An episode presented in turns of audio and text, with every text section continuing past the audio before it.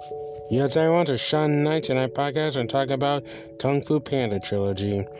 And this trilogy is about a panda named Po, along with his friends and allies, actually learn Kung Fu from a Kung Fu master.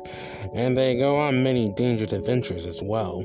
Like in the first one, they fight a snow leopard named Tai Lung. And then in the second one, they meet a peacock named Shen. And then finally, in the third one, they fight against a bull named Kai.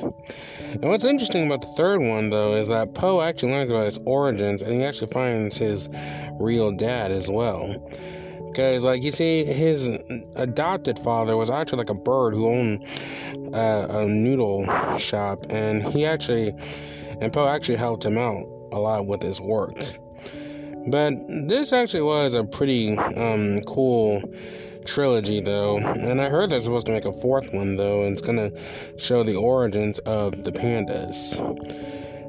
And also, though, like, I'm even quite surprised that Jack Black was actually, like, the voiceover of Po, because, like, the first time I heard Jack Black do a voiceover was in Shark Tale when he played Lenny, which is kind of weird because he didn't even sound like um, himself when he played Lenny. I don't know, he might have changed his voice a little bit, which I assume.